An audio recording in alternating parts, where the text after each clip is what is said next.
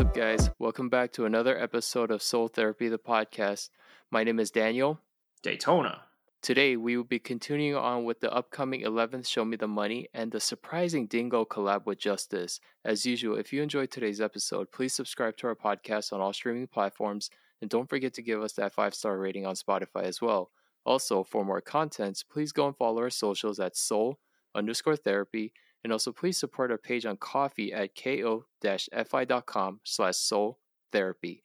Yeah, bro. So we've Mhm. got um, you know, the second part and I mean like the second list to the Show Me the Money eleven. And um I don't Mhm. know. I, I think the contestants wise, I'm okay with it. I think the thing that kind of threw me off a little bit more was the producer side. I mean, I'm not too excited. Usually it's like, yeah. Um, I think this season is a little bit different in that aspect. It's usually you're hyped about the pro- like producers and not that hyped about the contestants. I think. yeah. I mean, sometimes like good seasons started out great. I think. Um, That's true, With yeah. one exception, Uh-huh. but usually it's different. Like usually you're hyped by the producers, but you're not hyped by the contestants. But I think Exactly. it's interesting that it is the other way around this season. Mhm. Um, because I think what Mnet has done with this new season is that uh, I don't think you're getting a pretty balanced roster of producers. Mm, Um, because Show Me the Money, believe it or not, um, did try to stay tuned into like the most underground aspect of the culture and the most mainstream of cultures, right? yeah. They at least they tried on the surface level, That's true. Yeah. but I'm not seeing that balance this year. Um, Mm. If you look at the roster, there's Justhis and RT, hmm and who else was it? Remind me again. It was Jay Um, Park and Slom. Uh huh. There was Del Quiet and Leela Mars and Lil Boi Mm-hmm. and Groovy Room. Little Boy in Groovy Room. Yeah, Yeah. exactly. All of these people have experience with making commercial hits. Mm-hmm. And the thing is, that's not a bad thing. Um, Yeah. This is, at the end of the day, an entertainment show. Yeah. And honestly speaking, we always talked about the dependency the culture has on Show Me the Money, right? Yeah. Yeah. So if this show doesn't, isn't like sustainable in the capitalist profit sense of things, Yeah. it's going to be bad for all of us. Yeah. You have a point there. Yeah. Yeah, so I think Mnet is trying to cash in in a way, Mm-hmm. but I don't think we can take like the most critical stance here right now because Yeah. honestly speaking throughout the COVID era and Yeah. where and underground ecology, the underground ecology depends on having live shows. Yeah. They took a very bad hit. Um the culture has taken a very bad hit and still it is not the most optimal aspect of it now. There are shows going on now, but like we Yeah, need to true. make up. We need to make up for that. So I think in a way, I can't believe that I'm saying this, but um the trickle down economics thing, Yeah. uh I can't believe I'm saying yes to this, but um it might be needed in this particular scenario, Yeah. Which is like eating mustard while crying because that that's all you can eat right now. I think that's a Korean idiom. Like you know the Korean idiom, right? No, actually, I don't. Okay. Um, there's a Korean id- idiom uh, saying called um, "eating mustard while you're crying" Huh. because you need to eat something, right? I- yeah. yeah, and like mustard makes you it's spicy, so it makes you cry, right? True. It's not the most tasteful thing to eat. Shout out to all the mustard lovers, though. um, but but yeah, that's that's a Korean saying. Uh, a little bit nugget of Korean culture right there. So it's like we're eating mustard right now. Mhm. Um, but again, what's really concerning to me is this is, I think, what Mnet is trying to do to make as Mm. many hits as possible with this season. What I'm concerned with is the contestants we're hyped about, right? Yeah. They're not known for making commercial music. But isn't that a good thing though? Because at the end of the Mm. day, Show Me the Money is about hip hop performances. And over the past couple Mm. seasons, you know, you and I were Mm. talking about how, oh, like the songs were just way too commercial. We need to get back Mm. to the basics of Mm. you know the re- like, kind of like the quote unquote the real hip hop. hmm And so, Yeah, isn't that what you were kind of referring to? Like that would have made sense if there was a producer that was geared to that aspect. Oh, It's like if the whole point of making like a balance between commercial songs and Yeah. having more underground tuned songs, uh huh. you need to be able to have producers that are willing to do that. Right. At the end of the day, I think throughout the patterns we have seen in Show Me the Money, it is not exactly about what the contestants want. It is more about what the producers and by proxy what Mnet wants, right? Yeah. Yeah. So even if you have like people like Don Malik, QM in your roster, mm-hmm. if you put them over like I don't know, like beats that Jay Park would ride usually, Yeah. that kills the purpose, is what I'm saying. Hmm. Remember how they wasted Sokodomo's potential last season? Oh man, that was that was actually very disappointing. Yeah, exactly. Like those aren't. I don't think those are exactly songs that Sokodomo shines bright at all. Listen to his albums, and it's like he makes the most left field shit possible. Yeah. And this is what I've been always constantly saying. When you have a platform that is designed to pull people over and give them more exposure, yeah. it should be the platform that is willing to introduce new stuff to the masses, Yeah. not the platform making what is supposed to be introduced, watering that shit down, and making it palatable for the masses. right. You need to be a trendsetter, not a trend follower. True. Yeah. And Show Me the Money used to be a trendsetter, right? Yeah. Now it seems like they're more of a trend follower. Yeah. And yeah, and this is the great paradox. Um, usually, when a culture has enough impact on society, it is about whether it is about the culture making the mainstream follow the culture instead of the other way around. yeah. And this has become more and more and more of a problem of Show Me the Money, I think, since like six, season eight, I think. You know, I actually kind of think different. I thought the Mm, beginning of season seven was the start of Mm. like that whole mm. kind of commercial. But I know where Yeah. you're coming from. But aside from Team uh Deepflow and Nucksal Mm. VMC, I think that was kind of the season where it started off that whole kind of like trendy or kind of that mainstream you know, yeah success. um and considering that pattern i think Yeah. we differ on where this trend started but that trend is just here right hmm For sure. um and in that aspect even if there was always a mainstream catering of show me the money i think that is inevitable at this point i'm not even Mm. seeking to criticize them for it but Mhm. the problem is if you look at the roster right now i think Yeah.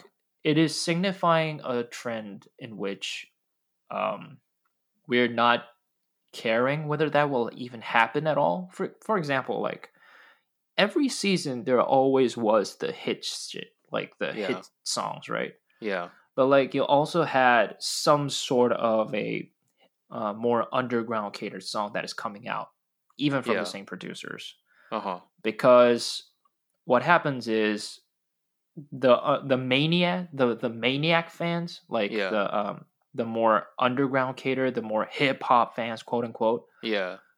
they get pissed at the beginning of the se- at the middle of the season especially around like episode 2 or 3 maybe Mm-hmm. in, in the final season in the finals right Yeah. so like the demand for that hip hop shit begins begins to resurface Mm. and they cater to that. They actually make some songs like that, like Team Nafla, um, Giriboy and Swings did that.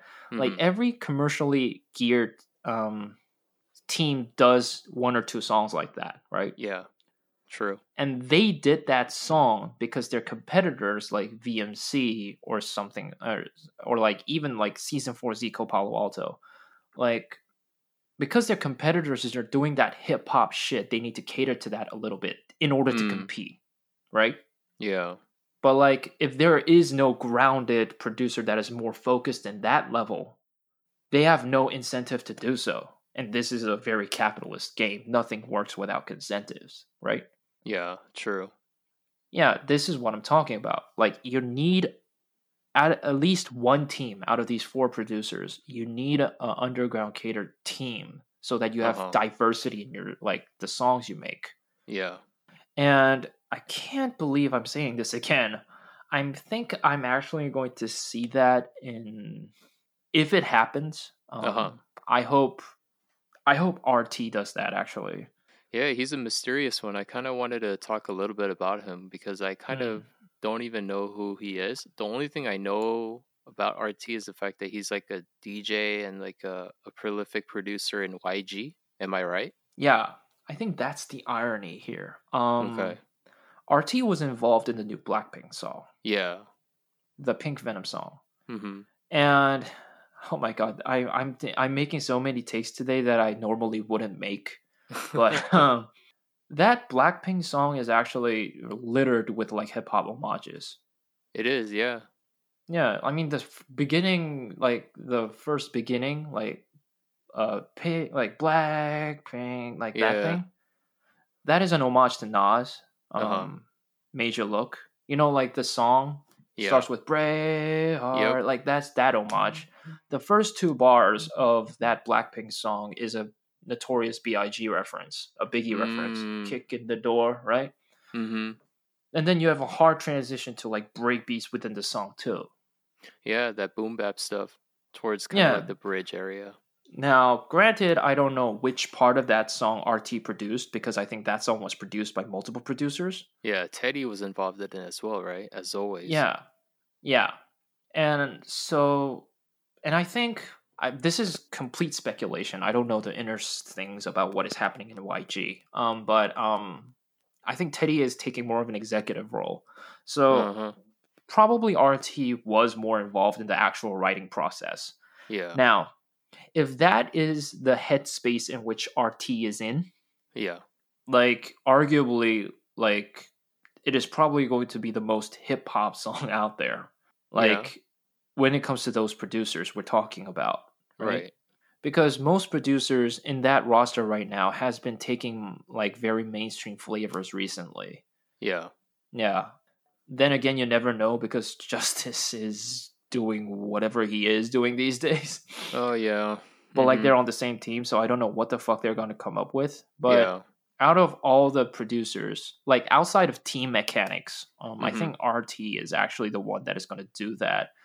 I might be wrong. At the end of the day, he is a K-pop producer, so. Um, Mm-hmm. But I think K-pop actually is beginning to take a lot more influence from hip hop these days. That's good. Like, That's yeah, good. that's, That's, good. good. Yeah, so maybe like RT. That's RT's big picture here because Yeah. I honestly don't see why he's coming on Show Me the Money, but he is.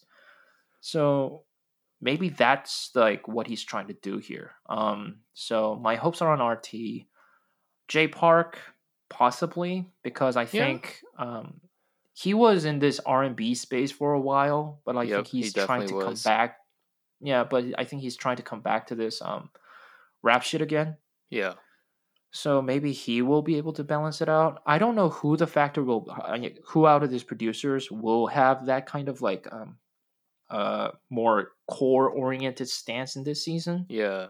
But I think it's either going to be RT or Jay Park. Um, usually I would have suggested this, but like I think he's going in a wildly different direction these days. Yeah. Um, like we're going to talk about. But yeah, so I'm um, yeah. It's so weird because I do think, Yeah. like you said about uh, Jay Park and Slom. Um, have you ever listened to RT. Slom's? Um, Yeah. Have you ever listened to Slom's solo, solo project that he dropped like on Bandcamp and stuff like that? yeah, Like when I listen to that, I feel like you're right. I think they have a pretty good shot at kind of bringing in that more hip hop flavor because Slom Yeah. has the ability to create those types of sounds. You know yeah, and maybe the sound may be a little bit more um, modernized, but Slom is Mm. a type of producer that he understands Mm. that this is a hip hop program, and I do feel like he Mm. can Mm. surprise us all this year, especially with Jay Park, because last year was Zion T, and so it was so weird if you think about it. like- yeah, it, was, it was a bit strange, but yeah. but with Jay Park, I feel like it'll be a lot more different. I think Mm. Jay Park did have a collaboration album with Slom. It was like a little mini EP. I thought it was pretty good, Mm. but I think hmm out of all the teams, I do think Jay Park and Slom and hopefully RT and Justhis has like Mm. kind of like that the hip hop Yeah. mindset, that space.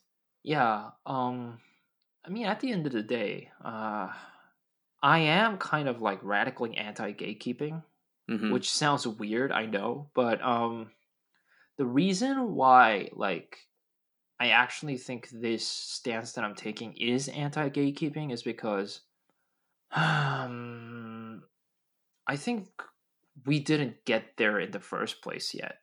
mm, like gatekeeping means that um, you're basically trying to keep the culture going because it is mainstream right now but it has Yeah. never actually be mainstream in the first place yeah. so in in other words i think i'm actually trying to like this stance is basically concerned about actually breaking into the gate rather than gatekeeping uh huh.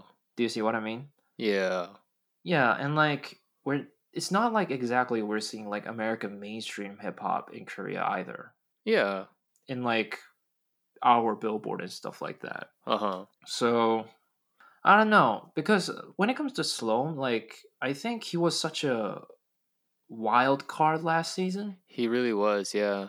He made the most hip hop song out of all those songs, but then he also like Yeah. Produced the most non hip hop song out of all of them. Yeah.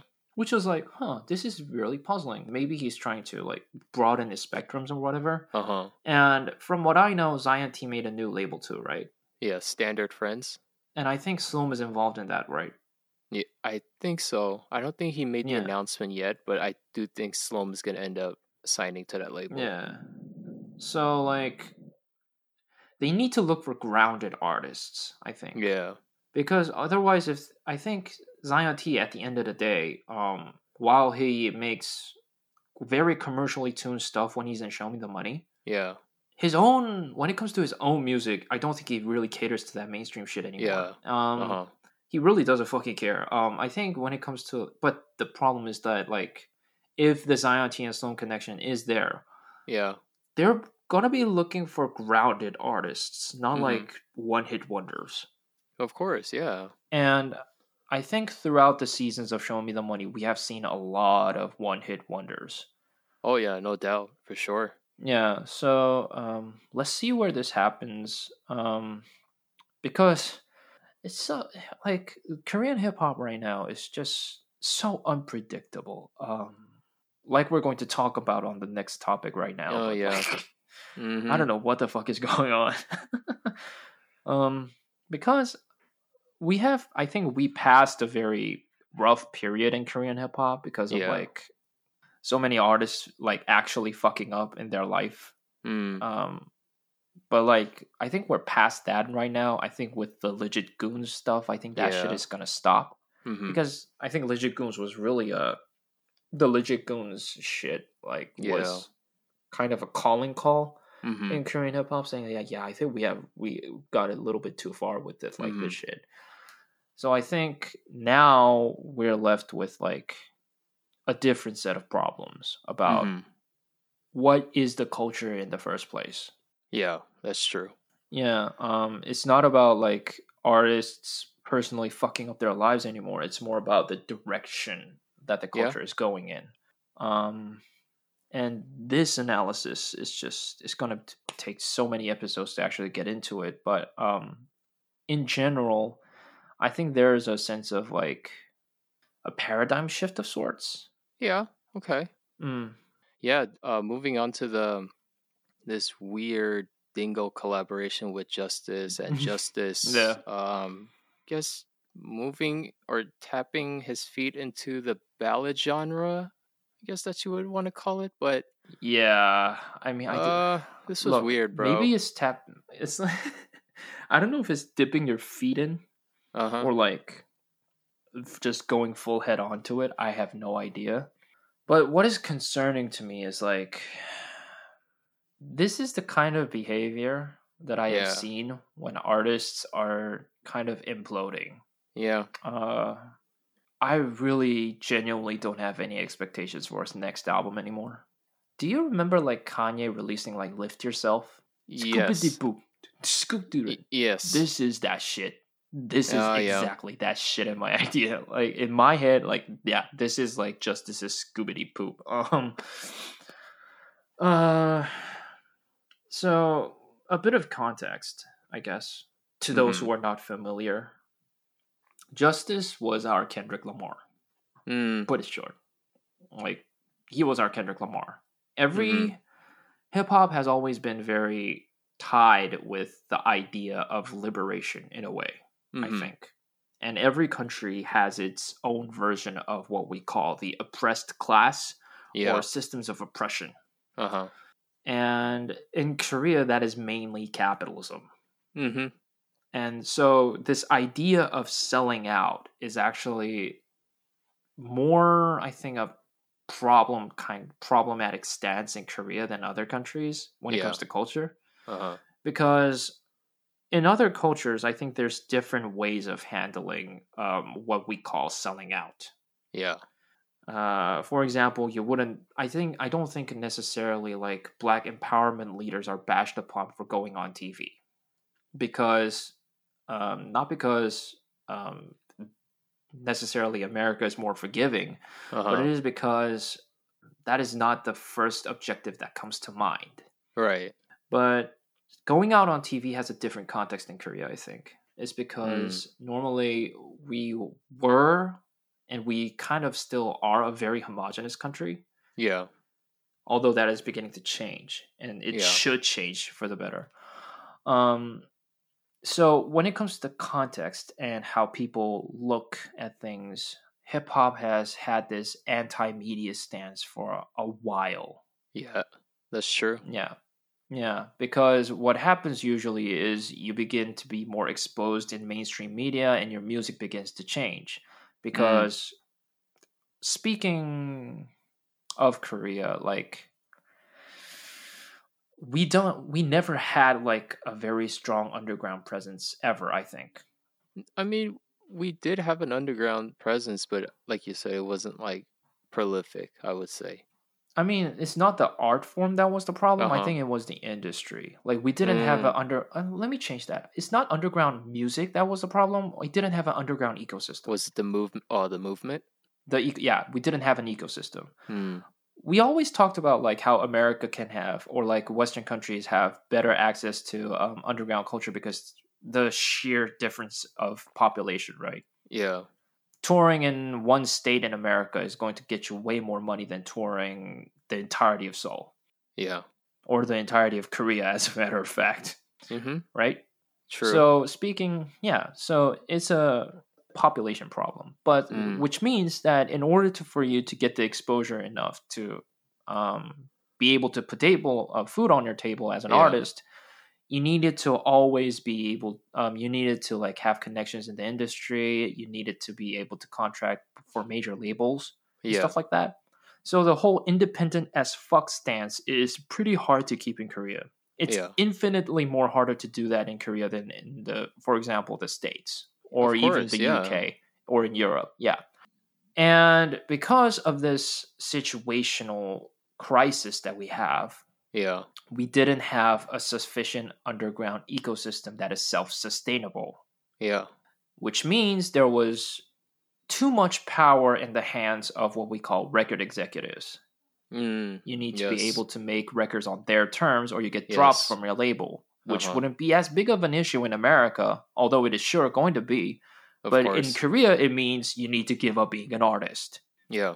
okay now do you see why this is viewed as a structure of oppression right Mm. this is a result of direct capitalism and Mhm. like and the capitalism not being able to foster cultural diversity in a population that is so dense but like Yeah. not big at the end of the day Yeah. okay now hip hop in this stance has always had a very underrepresented kind of presence in korean popular culture Yeah. especially underground hip hop Mm-hmm. because it wasn't quote unquote marketable Yeah. And this was, in a way, resulted in sort of a cultural renaissance during the first 20, about the first to the middle half of the 2010s, Uh huh. even to the end of the 2010s to a certain extent. because artists were basically desperately trying to prove themselves artistically Right. culturally Uh huh. so that um, because in this small pie we had you need to uh, be able to prove yourself to the underground fans True. Yeah. think about like the 2000s underground or like grime around the era of like i don't know skepta Yeah. and Justhis was the guy that was supposed to keep all of that and elevate hip-hop culture into the mainstream Mm-hmm. That was why he was so highly regarded within the underground. He Of was course, the yeah. guy to drop a fucking amazing mixtape and even Mhm. top that with his first debut studio album. Yeah. And that whole narrative of that studio album was that he's going to conquer all of the underground and be the savior. Yeah. That's the actual that's the lyrical that's his exact lyric. Yeah. I conquer and um what's the and deliver. What's the and exactly conquer and deliver? That was his exact lyric, and that was what the entire first album was about. Mm-hmm. So we, the underground fans, were like, "This is the guy. This Yeah. is our Kendrick Lamar." Right? mm-hmm. Remember how after Kendrick the, like dropped Good Kid, City and To Pimp a Butterfly, like Yeah. being conscious became cool and everything, Mm-hmm. and somehow and Lupe did the similar thing in the two thousands. Yep. Yeah, this was our Lupe fiasco. This was our Kendrick Lamar. Do you argue understand what there. he was? Yeah. yeah, th- that was basically the narrative of Justhis the guy who will put hip hop culture into the forefront of korean culture without having to water shit down Yeah. that's not what happened um, Yeah. this is where um, things get tricky uh, now during this process of bringing the underground to the mainstream masses Mm-hmm. there has been a lot of infighting about methodology basically Yeah. Which is remarkably similar to revolutionary politics in world history, but that is for another day. Um, but basically, um, this is when the question of should we be pro media or anti media became a problem. As long as quote unquote good hip hop, although I don't like this terminology because this is actual gatekeeping, Uh-huh. what we call underground hip hop, like should we be pro media or anti media was a very big thing Mm. like until the end of the 2010s. You're right. And this is where the whole VMC and Justhis beef became a problem. right. I remember that. Yeah. Yeah. And it was like basically Justhis dissing VMC for going on Show Me the Money And selling right. out. and selling out, quote unquote selling out. Um and VMC basically struck back saying that our music never changed. Yeah. We had a bigger platform, but our music fundamentally didn't change was their stance. Exactly. Right? Now, the same exact critique can be applied to Justhis. Exactly. Yeah. But I think in this case, Justhis is actually worse. Hmm. VMC's problem, in a way, uh, was that they had a very vehement anti-media stance. They did. Yeah. Anti-media stance. Yeah, they they were known for their their anti-media stance, but they just sold out. Hmm. Um, but they sold out their platform. I don't think they ever sold out their music. Never. Look at their albums, right? Uh huh. They're very I mean, sure, there are features here and there or whatever. Yeah, but like, basically, what they're trying to do is did they actually did that to bring like what we call underground hip hop to the masses? Exactly. Justhis is different. His music changed, Completely. Yeah. right? Yeah. So in an age of where anti-media stance is being questioned Yeah. And everyone is going pro media, Uh huh.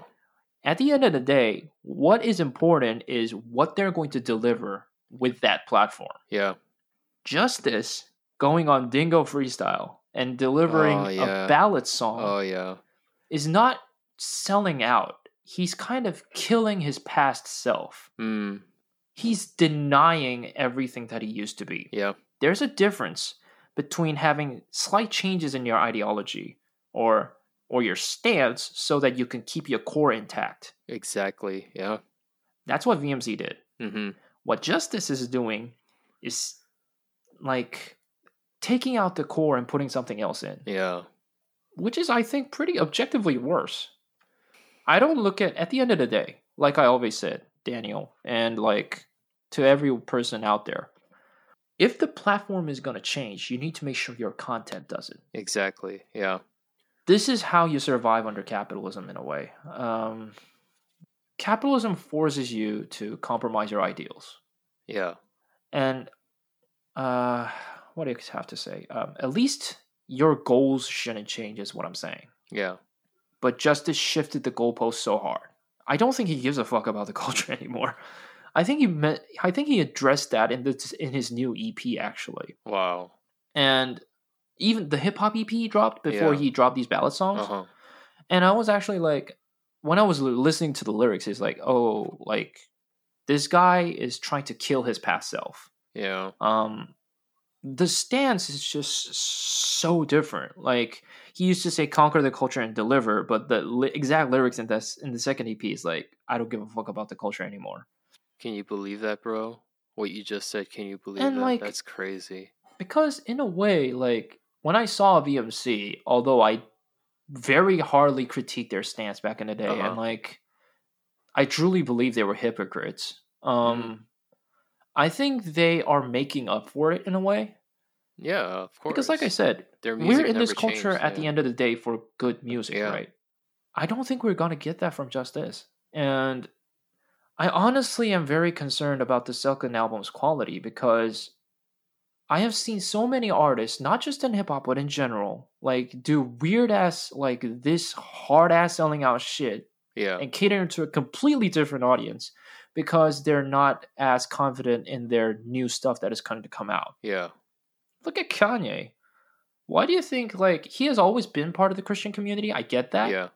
But like why do you think this is how I look at things. Like why do you think he began to cater to like blatantly alt-right audiences? Mm. I don't think the music is in him anymore. Hmm. Like Donda sucked. Like it's Donda I don't care, but Donda 2? Oh like, yeah. That shit sucked. Jesus is King sucked. You know what I mean? Mm. Every time an artist there's a difference between expanding your fan base Mm-hmm. and like completely switching your fan base. Mm. And usually that happens because they're not confident in their art anymore. Yeah. I think that's what's happening here. I think he realized that he bit off more than he can chew with that Mm. first album. And that collaborative album with Paloalto. That was a good album too. Oh yeah, that was actually really good. Yeah. Yeah. So it was like, okay, he conquered the underground. But I don't think he has enough confidence in him, or I think he realized that it can't deliver. I mean, for me, it's like this. When you talk about VMC, and you know how you said like their music never changed. Look at them; they're so consistent with their recent collaboration project with uh, Yeah. Fre- uh, Deja Vu with Diesel and Freddie Casso. Like, Mm. dude, they're like even going Mm. back to their older roots, or they're even taking influences from Griselda, or you know, like the Alchemist and stuff Mm. like that. And, Yeah. and then look at Justhis. Like, what is he doing right now? He hasn't dropped like an actual studio album Yeah. in what? How many years? And he just drops this little, I think the fame got to him. and then the little, I really and, think and the did. little EP that he dropped. Like, to be honest, that little EP, I don't, I didn't like any of the songs. To be honest with you, I wasn't a big fan of it. Mm. It wasn't for me. And yeah. you know, might I say, like it, it might be for a lot of Yeah. people who like Justhis, but for me, it wasn't it because it wasn't the Justhis that I was looking forward to. Yeah, and I think that's the problem we're facing here. Because if you look at um okay, now now this is like an entire discog like analysis of his discography and his basic artistic stance. I think the core of Justhis's music was never ideology. Like I know he said divide it, uh not divide it, conquer and deliver, Yeah. but I think that was not the core of his ideology. Yeah, I think he doesn't have a core when it comes to ideological aspects. His music has always felt incredibly nihilistic in my eyes, Mm.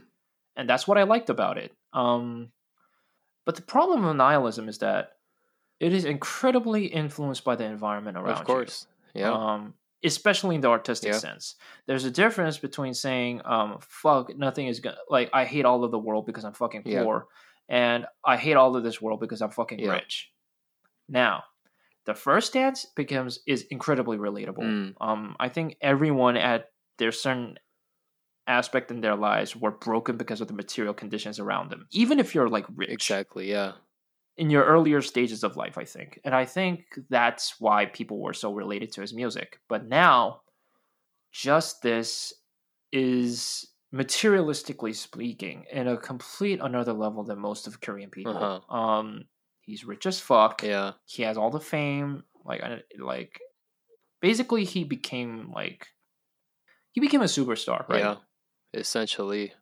And I think this is my opinion. Um, I think a lot of them lose their merit once they begin to be complaining about their status. Hmm. You know how like you can't there's only so much you can take about like, oh, I'm so rich, I'm not Yeah. happy though, kind of thing. The Drake Yeah. thing. I think that's basically what's happening here. And we had too many features of Justhis, I think, Yeah. too. And I think he he was lost in a way. Um this is an assumption. Mm. But like he ran out of things to say except being egotistical as fuck. His music went from being offensive to the system to being defensive of the system. Mm. And people were gravitated to him because he was on the offensive against the system. Now he's part of the system. He's actually banking in very hard with the system. Which is very unfortunate. And I think he's come to the realization that he can no longer af- attack the system anymore. He likes the money and fame too much. So he's really leaning into being a defensive position in the game. He's shitting on people that is critiquing him, right? Mm. He's completely did a 180 when it comes to his lyrical like philosophy. Mhm.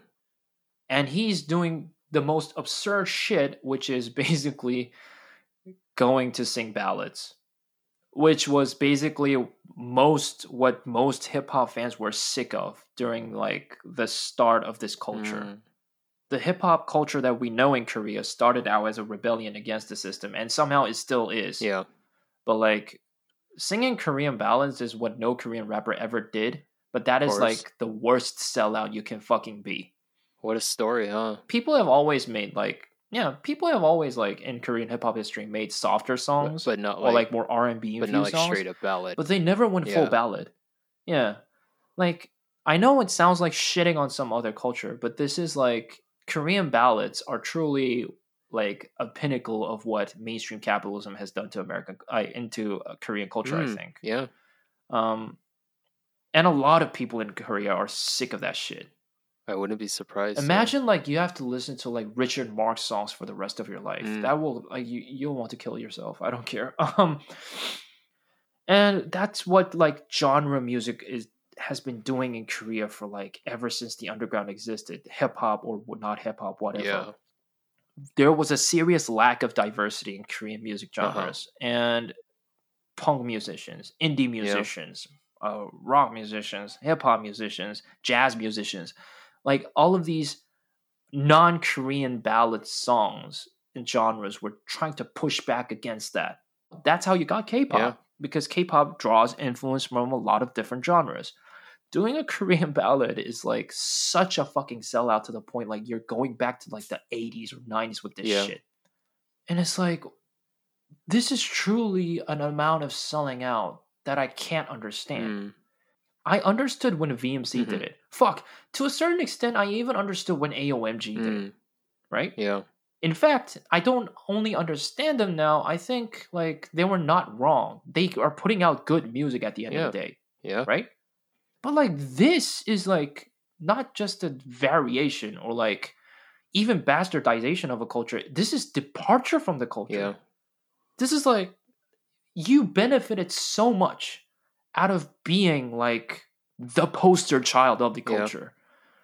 And now you're leaving all that shit behind because like you can't take criticism? Very legit criticism? It's like all right, you live your life, but like that's some cowardly shit in my eyes.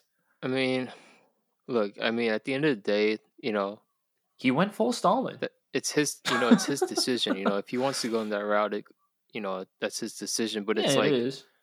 almost in a way contradictory from the first, Yeah, that's from the, the from the start like- to where he's at now.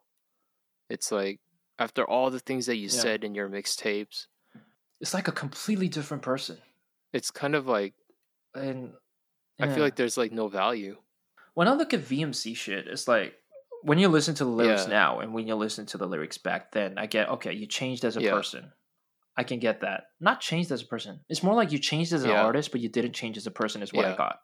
This is just Complete- like, yeah. who the fuck are you? Yeah, and it's like I think most people, I think the absolute majority in the Korean hip hop community actually is like not taking this well. Yeah, I mean, This is a degree of selling out to the point where um, we are not accustomed Yeah. to. Um, and the point is, I think him selling out is indicative of such a huge paradigm shift. Um, because whether I like it or not, he is incredibly influential. And I think uh, the the the saddest thing I saw in the comments in my community was um I think if you're serious about things, you're an idiot. Wow. Um that's what the comment said. Like being serious about something and caring about something is stupid is what the comment was. That's what the comment said. And it's like and it got so many likes too. And like I said, Korean underground culture is incredibly influenced by our uh, by the online community, right? And it's like I don't believe in that, but I can't refute it in Yeah. a way. And this is not just hip hop's problem. I think we are living under such a competitive, not competitive in the sense of meritocracy, but competitive in the sense of capitalism. It's not about being a good rapper anymore. yeah, It's about being the most profitable rapper. which is sad. it's incredibly sad. This is why I always make an argument against capitalism. Mm. That some people always say, like, ah, capitalism is about incentives and meritocracy. No, it is not. Um, you saw Top Gun Maverick, I have not seen movie. it. Okay, so Top Gun is basically about uh, it's American propaganda. It is, Uh-huh. but um, it is basically about an ace pilot. Yeah, Yeah, I think everyone gets the Uh-huh. gist of that, right? And that thing is a right wing movie. Interesting. Believe me, eh, like it is a very it is a staple of like the right wing culture of the Western Hemisphere and more specifically America. But I still like that film For what it is, yeah. because number one, um, it is a fantastic Mhm. movie. I mean, I can't front. That's that was a fucking amazing movie. The action sequences and everything. But I think that film actually unintentionally had some left wing context in it. Mm, It wasn't anti capitalist, but it didn't exactly tie capitalism with conservatism. Let me explain. In that movie, it is not the value that is about that movie, I think, is about being the best pilot mhm, or making the best plane. mhm. I have nothing against that. I think self improvement is good. Of course. and I think everyone should pursue their talents. Under capitalism, I don't think this is the case. We're not talking about uh, being the best pilot. We're not talking about being the best engineer. Yeah. We're talking about in our society right now. We're talking about who can hire the best pilot. Yeah. We're talking about who can hire the best Mhm. engineer. It's about buying the best plane, not making the best Yeah. plane. This is not meritocracy in my eyes. Because no matter how you get the money, be through inheritance or be through finance, that shit is going to supersede actual meritocracy. Mm, Do you see what I mean? And I think that's the fundamental problem of late stage capitalism. Whether you're going to completely disavow capitalism or whether you're going to reform capitalism, I think this is the issue of society today. mm, This is where the whole crypto bullshit comes in in my eyes. right? yeah. It's about making the right investments instead of cultivating your talents. True. And to be honest with you, making the right investments oftentimes is not dictated by talent, it is dictated by fucking luck. Yeah. and what kind of conditions you were born under. Now, coming back to our original story about this, um, about this incident or like happening or shift of paradigms, I think this is becoming the problem. It's not about making the good music. Yeah. It's about how viral you can go. It's about yeah. It's about how marketable you Mhm. are. And that is beginning to replace meritocracy, Mm, ironically speaking. The incentive has become more important than what you're actually trying to achieve with that incentive. And honestly, that is not just a problem of hip hop, like I said. It's our dominant ideology of this era. That's the dominant cultural hegemony. It's in a way the most ultimate form of nihilism. I don't give a shit about what your art is, or like I don't give a shit about what you feel from your art. Can I make a buck off of it? Is our central question right now. hmm This is how, yeah, It's, it's important. this is how even yeah and that is how even good art is ruined for example i'm a big fan of abstract Mhm. art i love postmodernism but it is also true that trust fund children from the upper east side make the most vain shit there can be and sell that shit off of like for a million dollars same goes for still life portraits believe it or not if rich people that are well connected make the most generic ass still portrait of an apple or something that shit gets sold with a million as well. Mhm. It is not about merit. This is why I'm so frustrated with people. They people always say like, "Oh, capitalism is like if in order to have meritocracy, you need capitalism." No, capitalism is ruining meritocracy. Mm. Capitalism is keeping people who have the actual good talents be barred from getting the right exposure. We need to reform Yeah. this if if you don't believe in a complete upheaval of the system, and I'm very skeptical of that as well, we need to be able to reform this shit. Yeah. And that happens with dismantling the industry to a certain degree, Yeah. right? But that is an incredibly hard thing to do. No one artist can achieve that. Yeah. Going back to our original point, I think that was what Justhis was trying to do. Or maybe at least like sell himself as the guy who's going to do that, dismantle the industry and put it back together in a way that actually is about meritocracy. Hmm. He obviously failed. So now what he's trying to do is redefine what meritocracy is even in the first place. It's not about being the best rapper. To him, it's about being the most well-known rapper out there. It's not about albums. It's just him, Justhis as a person. it's about making more money. The richest rapper is the most uh, meritocratic rapper to like to his standards right now. He became the villain. Hmm. He went from hero to a villain. He went full Dark Knight, and not in a good way. Yeah. I mean, it's really unfortunate. His music is filled with stupid rationalizations too, and it's like I, it's really hard to listen to him. Despite the great performances, I think he did rap well on Uh-huh. that. But like, as songs, as a like as an entire art piece, it's so vain. I don't get what he's trying to say. Yeah. And honestly speaking, it's not about not even getting what he's saying. I don't like what he's saying. I think. and because we relied so much him on him as a culture, we betted on the wrong guy. Is what I'm saying. Yeah. We betted on the wrong guy. Yeah.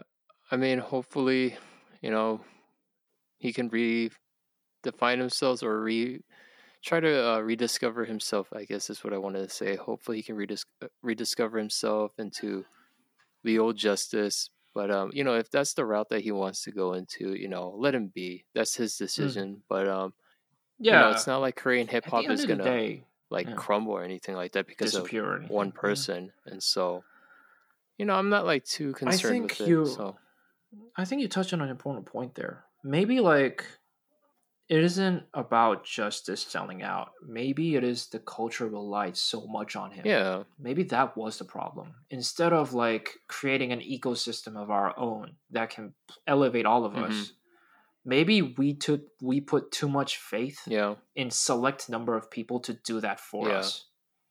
And that is a that is our mistake in a way as fans, I think. I think we need to reevaluate like what we what fandom should do for the culture in a Yeah. way.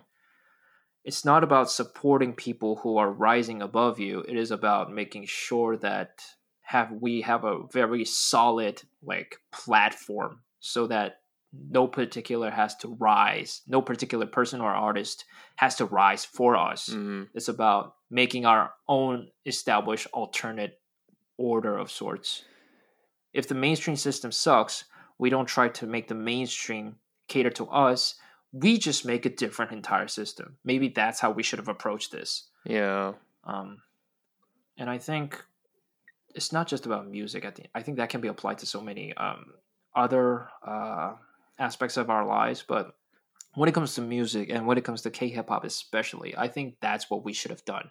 Yeah. But uh well we obviously did it. Um and when we were trying to COVID happened and everything got fucked. Yeah. Yeah, so this was a bleak episode. Yeah. I mean, it- wasn't bleak. It was just more. It's just weird and just kind of. Uh, it's. It was more of Mm. like confusion, like meh, kind of. Mm, Not. It's not even an issue. It's just more of just like, okay, like kind of just like, why is he Mm. doing this? If he's gonna do it, then kind of just let him be. And so, hopefully, you know, he can redis- rediscover into the old Justhis. And as we begin to slowly wrap up our Mm. show, as usual, any artist or tracks that you're currently listening to and would like to share or recommend to our listeners. Um, my recommendation is actually very connected to the topic we had today about Mhm. here about Justhis. The album I'm going to recommend is JJK's Unofficial Record 3. Such a great album. Yeah, um JJK for those of you who don't know is a staple figure in Korean Yep. hip hop. You know in like action films, like there's always like the Yeah. character that helps the protagonist by kind of being their Yeah. mentor. Like Albus Dumbledore. Albus Dumbledore, uh, Morpheus in the Matrix. Um, who else is there? The Bowery King to John Wick, The Karate Kid. or the Karate Kid? Yeah, Mr. that kind of thing. Miyagi. JJK is that kind of figure in Korean Mhm. hip hop. Um, in Korean hip hop, there's something called rap lessons. Now I know it sounds lame, but it really does. Like I think in a Western perspective, it will look lame, but I think this is one like aspect of the culture that I'm actually very proud of. Mm. Um, it is a form of mutual aid Yeah. of sorts. Although there is monetary transaction, I think because hip hop, especially underground hip hop, is in such a disenfranchised position in uh-huh. society, there is a sense of camaraderie. Com- com- camaraderie. Camaraderie. camaraderie. Thank you, thank you. camaraderie that is built during these processes, like they don't just teach like good rap lesson teachers don't just like teach them rap but like i think they kind of guide artists into um, how to make good albums Yeah. and stuff like that and they financially actually help them if it seems like if seems if it seems like they're Yeah. ready of sorts and this has been abused so many times like rap lesson culture has been abused so many Uh-huh. times in korean hip hop you have there's no so many reports of like mainstream rappers um scamming people who want to be Uh-huh. rappers and shit like that i'll not go into detail because i don't want to be sued but um even the rappers you know like uh quite a few of them have records of like scamming people Mm. but JJK is not like Yeah. that. JJK is actually renowned for being that kind of teacher Yep. figure in Korean hip hop. A lot of artists that you know have gone through his Mhm. mentorship. Don Malik, Bryn, I think Swervy was also Oh, taught wow. by JJK. So like their fundamentals, especially, have been like gone through JJK's mentorship. Wow. yeah. You know what I mean? Yeah. For example, there's an episode JJK had about Don Malik. And Don Malik sounded too much like E-Sense when Don Malik came to learn from Yeah. JJK. And what JJK said was the entire lesson curriculum was basically trying to deprogram him of deprogram Don Malik of his E-Sense-ness. Uh-huh. Right? And now Don Malik is a fucking amazing Yeah. artist. And the point is, JJK has never been in the game for like money and Yeah. fame. Also, he didn't try to be this revolutionary figure either. Right. I'm not trying to like bash on revolutionaries. I obviously like them, but um I think JJK's presence, like those kind of Yeah. people, are what prop the culture up in Mhm. a way. Um, being able to uh, cultivate revolutionaries and cultivate like people who are going to change things is just as important as changing. Of things, course. Yeah. right? Every revolutionary in history had some sort of teacher. True. Yeah. But the point is, like those kind of positions that JJK Mhm. has, they don't get the best compensation that capitalism has to Yeah. offer. But they're still doing it, It's because the passion is there, man. and they have pride in Yeah. that, right? And the thing is, he's such a fucking amazing rapper Yeah. too. If he, like, he's the probably like when it comes to like being a rap technician, like he's top 5 I Mhm. think. Um, he's a he's an amazingly gifted rapper, and uh, like I said, going back to my original point about meritocracy, I think that is what meritocracy should be Yeah. about. Actually, being good as Mhm. a rapper. He's not marketable. He's not like, and he takes pride in that. Mhm. You know.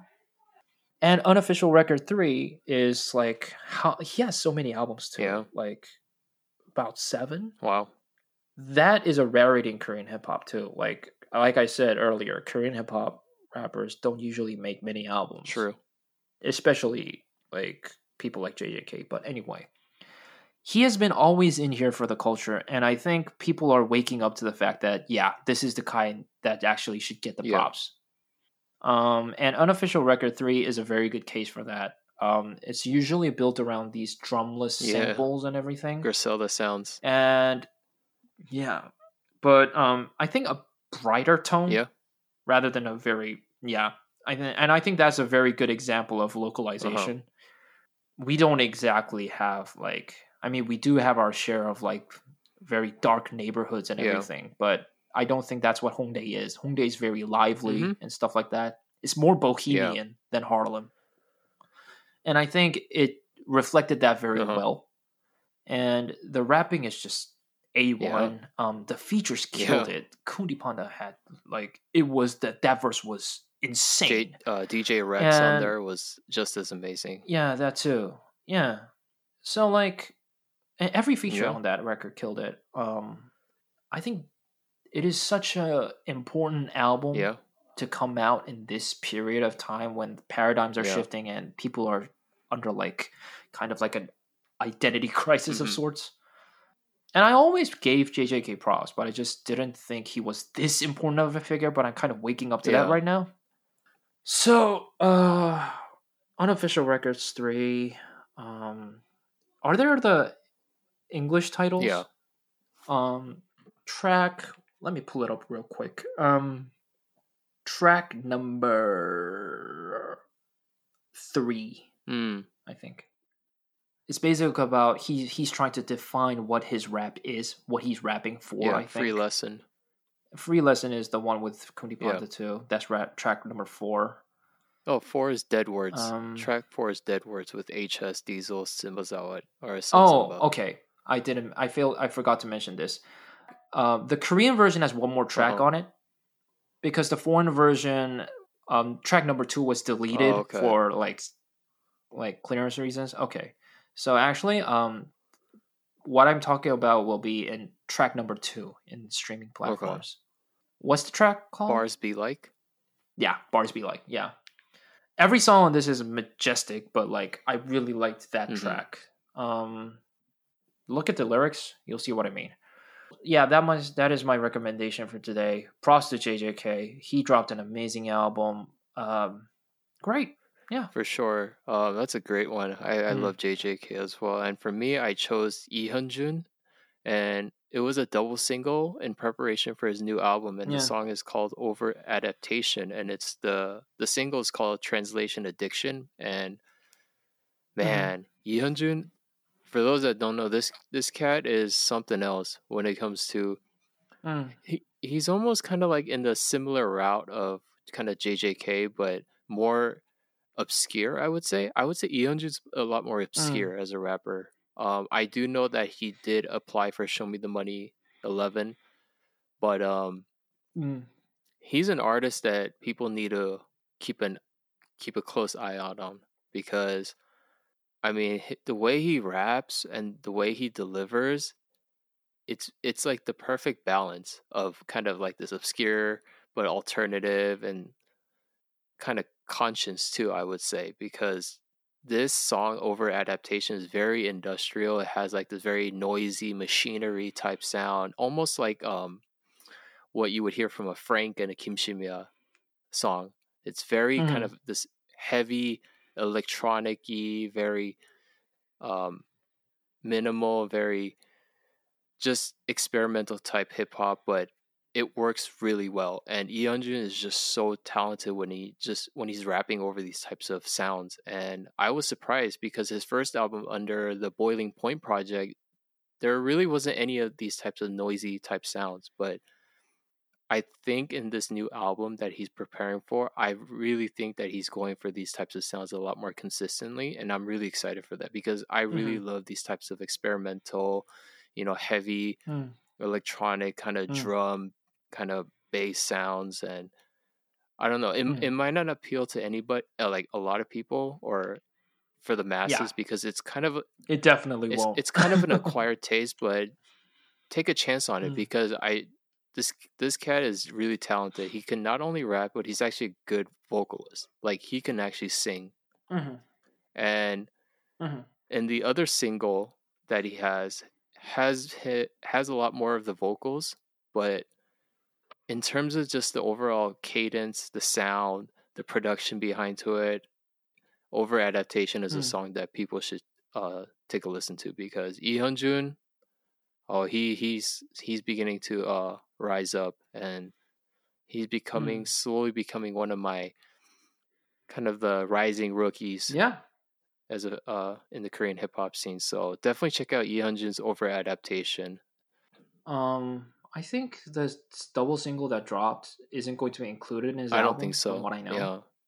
Yeah, but like I think it shows a general direction at which is going. And honestly, like if it's anything like these double Yeah. singles, like he has an like album of the Y AOTY contender. Mm, So yeah, definitely check him out. for man. sure. Well, that's all the time we have for today, but please do comment and let us know your thoughts on the producers this season and just this kind of, I guess, experimenting with this ballad genre. And if you enjoyed today's episode, please go and subscribe to our podcast on all platforms. And please give us that five star rating. If you want more K hip hop contents, go check out Daytona's Instagram at myk underscore Daytona for K hip hop album reviews and also follow our social media page at soul underscore therapy. Thank you guys so much and see you guys next time. Peace. Peace.